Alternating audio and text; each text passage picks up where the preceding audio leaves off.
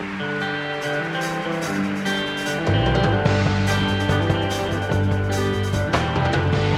caught in a trap. I can't walk around because I love you too much, babe. Oh, the mic's on. It's pointed at it. Why can't you see what you're doing to me? My favorite Elvis. When you don't believe a word I'm saying. Everybody now, here we go. We can't go on together. With suspicion, Timmy. With suspicious minds. It's too high. I blew up my top couple of notes when I was screaming when Sidney Crosby scolded that goal. Scold that goal. Scold that goal. Scold that goal back in two thousand ten. Okay, Buckwheat. Yeah. Okay, let's go on with the interview. Ladies and gentlemen, Andy Bannister is our next guest on The Drew Marshall Show. That's what you're listening to. We're streaming live at Drew Marshall dot C A. We're live right here in Southern Ontario on Joy twelve fifty. And uh, I like this guy. I like people with British accents always sound smart. Hey, even laugh cool. How you doing? Hello. Hello. How are you? I'm doing well today. How are you, sir? Um, well, I, let me just give you the setup first, okay? So don't you just play a little shush there. Here we go.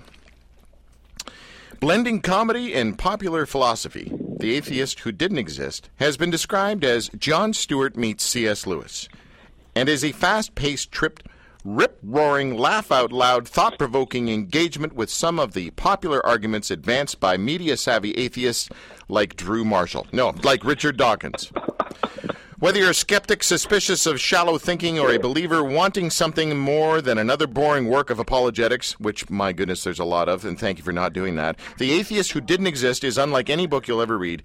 You may not agree with everything, but we can promise you to have your thinking stretched whilst laughing out loud. Now, I know you had something to do with that bio because you the word whilst is in there, and that's something British people say. It is a giveaway, isn't it? We do use these words, but nobody else on the planet knows what they mean. We think it makes us sound intelligent, Drew. That's why. Well, whilst you were writing that bio, were you drinking? That's what I want to know. Tea, probably. Yes, of course. Andy is the Canadian director for Ravi Zacharias International Ministries, speaking and teaching regularly around the world, addressing audiences of all faiths on culture, politics, faith, and society. Andy holds a P H D, Papa has dough, in Islamic studies and has taught extensively at universities across Canada, the U S A, U K, and further afield. Stop laughing! I'm sorry, that was a good line. I should, I, I'm going to borrow that one. Uh, on both Islam and philosophy, he's also an adjunct research fellow at the Centre for the Study of Islam and Other Faiths. Is that what it's really called? The Centre for the Study of Islam and Other Faiths? That's the title they went for, the Australians, you know. That's funny. Uh, at Melbourne School of uh, of Theology. What does adjunct mean, by the way? Basically means you're not paid anything. Okay. So you're like an intern. Yeah, a very uh, a highly qualified intern. It basically yeah. means I get to uh, I get to use their name when they get to drop mine. But yeah, when they first offered it to me, I went, fantastic. Does that mean money or a trip to Melbourne? Yeah, no, no, no. But there we are. So um, I'm sure people have, have said the first thing I said, which was thank you for writing something like this that has some uh, that has a pulse to it, because the last thing we need is another ham on rye debate. Debate, you know. Yeah, uh, the Ken Ham Bill no Ham on Nye Ham on Nye. I didn't even say it. Jeez, I didn't say it right. Those so the Bill Nye Ken Ham debate was, I mean, it was shocking. It just was, and and there's so many books out there about this stuff, but you have brought a pulse back to it. Thank you, Andy Bannister. Well, that's very that's very kind, and actually, you've described exactly my motives in writing it. I mean, I think as someone who works in this kind of field, I just found myself thinking there's so much. Well, bad bad stuff is one issue, but then also I think so much yelling from either side of the debate, and I mean the the the, uh, the Nye Ham debate, I think illustrates that. To go aside from everything else, it was two guys who were, who were very committed to what they believed, not engaging with the other, and doing it with the greatest respect in a fairly boring way. And so there was a sense when I set out to write The Atheist Who Didn't Exist, how can we make this stuff fun? How can we make people want to read it? Because I think it matters. I really think the question matters, whether you come down on the atheist side or the God side. It's too important a question to ignore, so how do we get people to engage? So hopefully, by something fast-moving, a little bit funny, a bit satirical, you know, a bit edgy in a couple of places, hopefully a few people would pick up this book that wouldn't otherwise.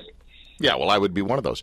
So uh, of all the f- uh, famous atheists that are out there, Uh, who's wh- which of them would you like to to uh, to endorse it or to read it, or for you you know to all of a sudden you get an email from person X, the the famous celebrity atheist or the famous atheist, and they and they send you a note saying, "Well done, mate."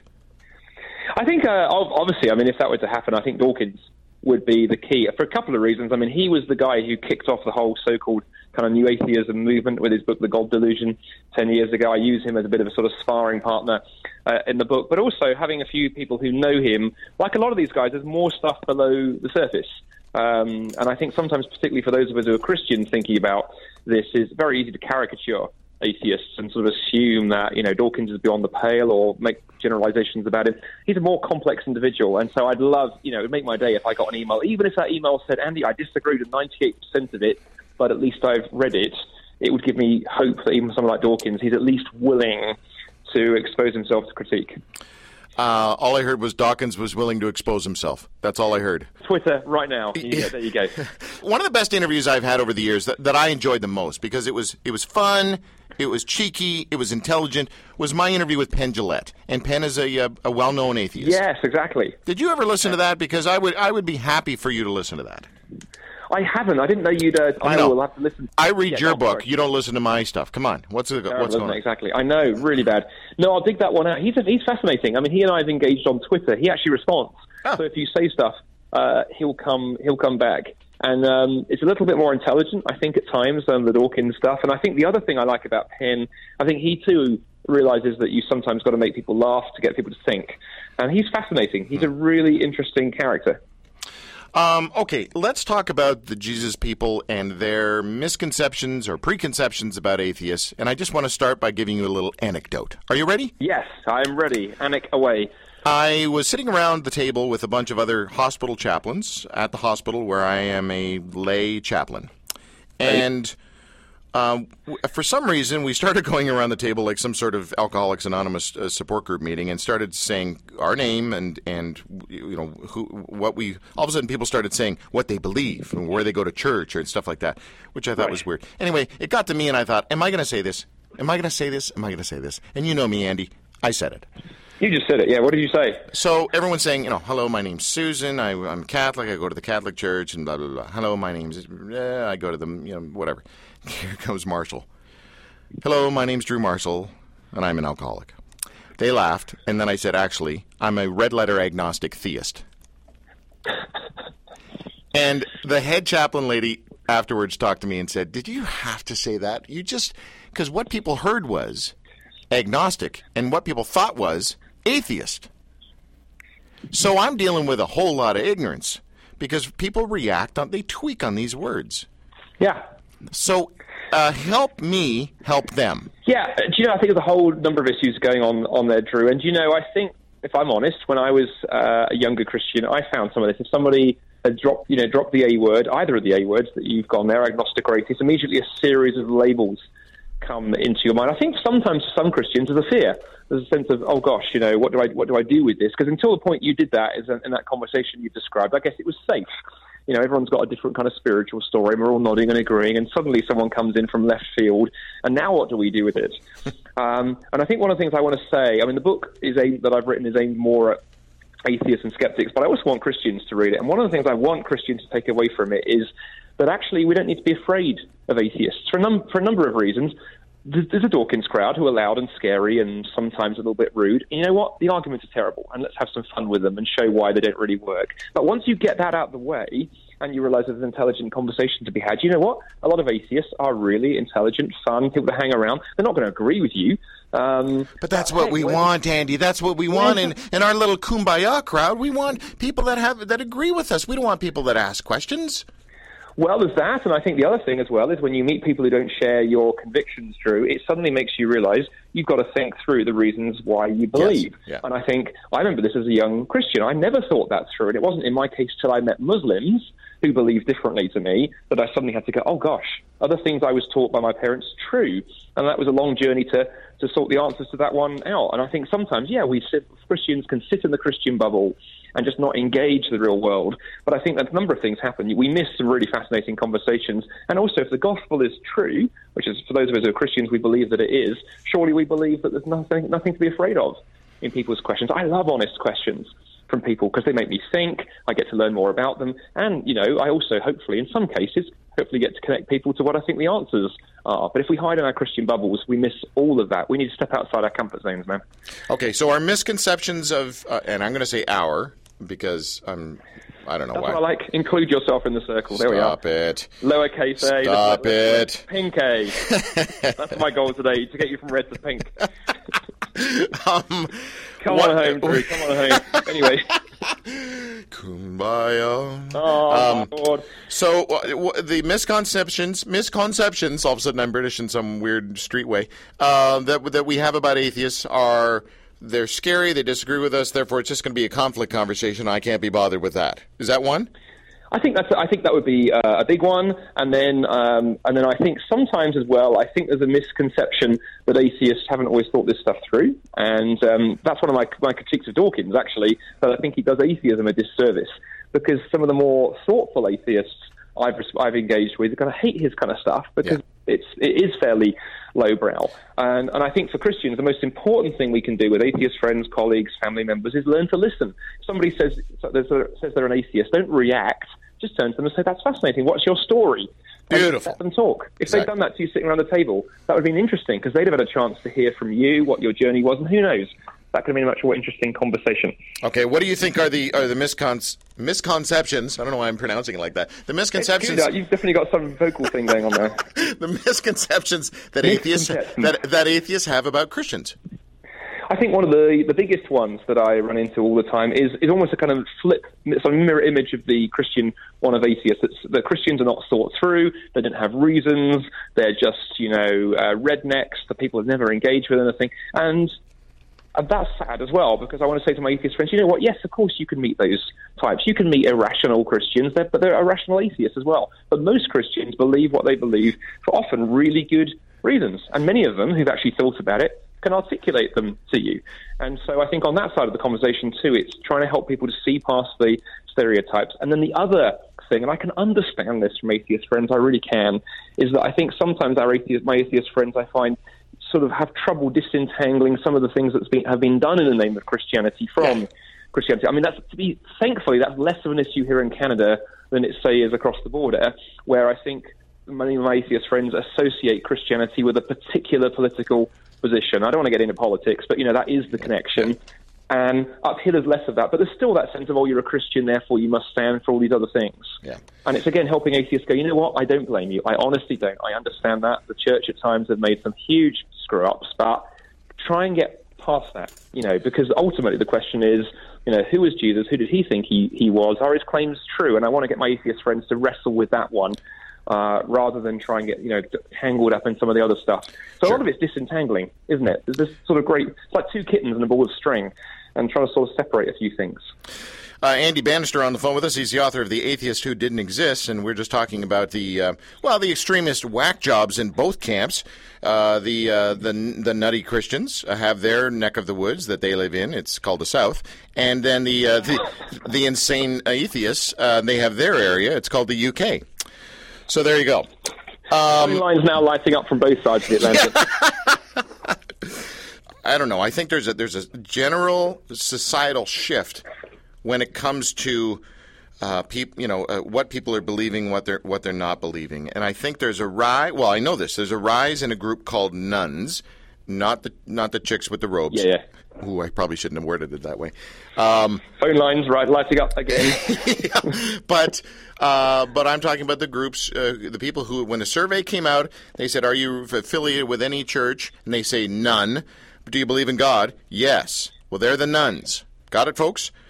So uh, here's a little thing, by the way. This is from your material, so I'm just going to quote it back to you, uh, your, your press material. A recent Pew Research Center survey shows that the percentage of people who identify as atheists in America has nearly doubled in just seven years, while the overall religious landscape in the U S shows more people now identifying as religiously unaffiliated. I think I just mm. said that. Making the U S look more like the U K and Western Europe. So this is a secular trend. Why? What are the causes? Go for it. So yeah, I think uh, I think the trend exactly is there. Although I'm, I'm glad you quoted those two pieces, because I think when I talk to many of my atheist friends, they, they tend to assume that atheism is on the rise. Atheism really isn't globally on the rise. What is on the rise is, is the, un, the unaffiliated. And they're fascinating, Drew. I mean, literally just the other day I was on Facebook debating with a guy who I thought was an atheist for everything that he said. And then I made some reference to him. I called him that, and he backed right off and went, no, no, no, no, no. And he went, please don't get me wrong. I, I believe in, in God, very much so, just just not your kind of God, not one of the Abrahamic gods. And it was really interesting. Hmm. He didn't like the term atheist. So I run into these folks quite a lot. I think a couple of things are driving it. I think one is a kind of dissatisfaction with organised religion, although I always want to say, I mean, if you're going to have a religion, better be organised than disorganised, but, you know, th- there we go, get the cheap mm-hmm. jokes in. Mm-hmm. But um, and some of the things we've talked about, politics, I think, and some of the associations that have been com- being connected with the church, people wanted to back off from that. We also, I think, live in a culture uh, here in uh, Canada and North America and Europe that increasingly tells us, you know, it's all about freedom, you know, your way, your choices, your decisions, your preferences.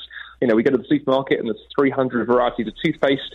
And I think a lot of us approach spirituality that way. Well, I don't want an organised thing. I don't want to go to, like, a church because that's rather too much telling me what to believe. I'll pick my own stuff.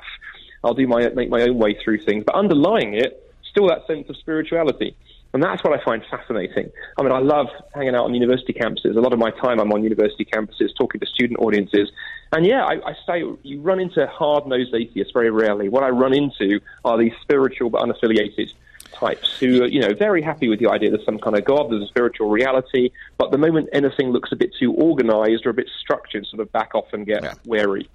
Okay, I was at uh, rehearsals on Thursday for Fuller House, which has Candace Cameron Bure in it, and one of the uh, stand-ins is uh, Candace's aunt, so her mother's sister, Barbara Cameron's right. sister, and so we were chatting away there, and And I, I made a crack about Ray Comfort because I'm not his biggest fan. I, I, I spotted that before, yeah. Oh, my goodness. So can you and Ray Comfort have a debate? Because you're on the same team, but you come at this way differently, do you not? Yeah, I think I think at the end of the day, you know, I'm, I, I try and sort of be generous to my own side, generous to all sides. I think the difference, I think, in perhaps the way that someone like, say, he or I would, uh, would approach things, I think sometimes in the past, we maybe this is a British person in me speaking, there could be, I, I saw this tendency that some Christians have to sort of come at things like a bit like a bull in a china shop, yeah. come out all guns blazing, arguments everywhere, and that that can be great in some contexts, but I think it also turns a lot of people off, and I, and certainly in the U K scene, have seen far too much of people being turned off by that kind of stuff. And so one of the reasons that I built the, the kind of humour and the and the comedy uh, into that book, and I think what I, you know, I'm not, I'm not saying this just to massage your, your ego. Your ego is big enough already, like easy, mine. Um, easy. There we go. Is uh, oh, claps in the background there. Yeah. I mean, I, one of the one of the, one of the endorsements of the book, Drew, I'm the I'm the really happiest about is what you said. That many, I think you said many of the debates on this subject make you want to gouge your eye out with a spoon, but you know this is actually readable. And I thought, that's the, that's the thing. How do you make something that people are going to read who are just turned off by people yelling or flinging arguments at each other? And so that was what, for me, landed on the comedy and the humour, to go, you haven't got a lot of choices. You either write fiction, and you do like C S. Lewis did in the Narnia books, and try and go that route. Well, I can't write fiction for toffee, but, you know, I think I can be relatively funny. I can get the occasional laugh when I insult people on air. Um, so, you know, what does that look like in a in a book that tries to... Yeah, I mean, you said at the start, apologetics. I, apologetics is my career, is my ministry. This, on one hand, I'm not happy to call an apologetics book because I think it mislabels it. There yes. are arguments in there, but it's really designed to start a conversation. In fact, and to Christian friends who buy this, I say, look, you know, don't don't give this to your atheist friends thinking it will be the magic pill that will reconvert them. I, I don't think that's the right way of viewing things, but it might be a conversation starter. It's the kind of thing you can give to them and say, look, you'll have a laugh, and then, hey, I'll take you out for coffee, you know, I'll take you out for a beer, and then just talk about some things. You just quoted conversation starter. You just, you just quoted uh, Ricky Gervais. Is he having a laugh? Is he having a go? So listen, folks, whether you're a skeptic suspicious of shallow thinking or a believer wanting something more than another boring work of apologetics, as we just talked about, The Atheist Who Didn't Exist is unlike any book you've ever read. You may not agree with everything that Andy Bannister says or uh, like his dodgy accent, but we can promise you to have your thinking stretched whilst laughing out loud. That's my favorite part of the whole plug. Um, but my favorite part of, of this of this conversation is actually you. And and Marshall McLuhan had it right. The medium is the message. I think I just called you a witch. The medium is the um, message? No, maybe I yes, didn't. Yes, actually, actually, yeah. I, well, I always think of myself as fairly average, so I'm, I'll settle for medium. Okay. He's here all week, folks. Enjoy the veal. Where are you right, Where are you right now? Aren't you out west doing something? I'm. Uh, yeah, I'm out in Calgary. So uh, we got a whole series of events happening out here in Calgary, open forums and university pieces, and then Ravi speaks at University of Calgary on uh, on Tuesday night. So uh, it's it's fun. The sun is shining, the mountains are gleaming in the distance, and uh, and yeah, it's a good place to be. Andy Bannister dot net is a website you want to go to. Get the book, buy it, use it in your home groups, your small groups, uh, in your pub groups. It's a great conversation starter, and it's a great read by by a guy who who does not stink of arrogance, uh, despite his accent. That's very kind. Listen, you know we you know we muck around here, but I, I do appreciate the way you do things, Andy. I very much do, and and uh, and I, I I think we'll talk again in the near future. Yeah, really hope so. Always love uh, always love talking to you, Drew. It's always a, a lot of fun, and we go deep as well. That's what I love. We, yeah, we we have some fun, but also go deep stuff. So uh, God bless you, and uh, have a have a great day. The rest of the show. Thanks, mate. Bye bye. Bye. Andy Bannister on the Drew Marshall Show, author of The Atheist Who Didn't Exist.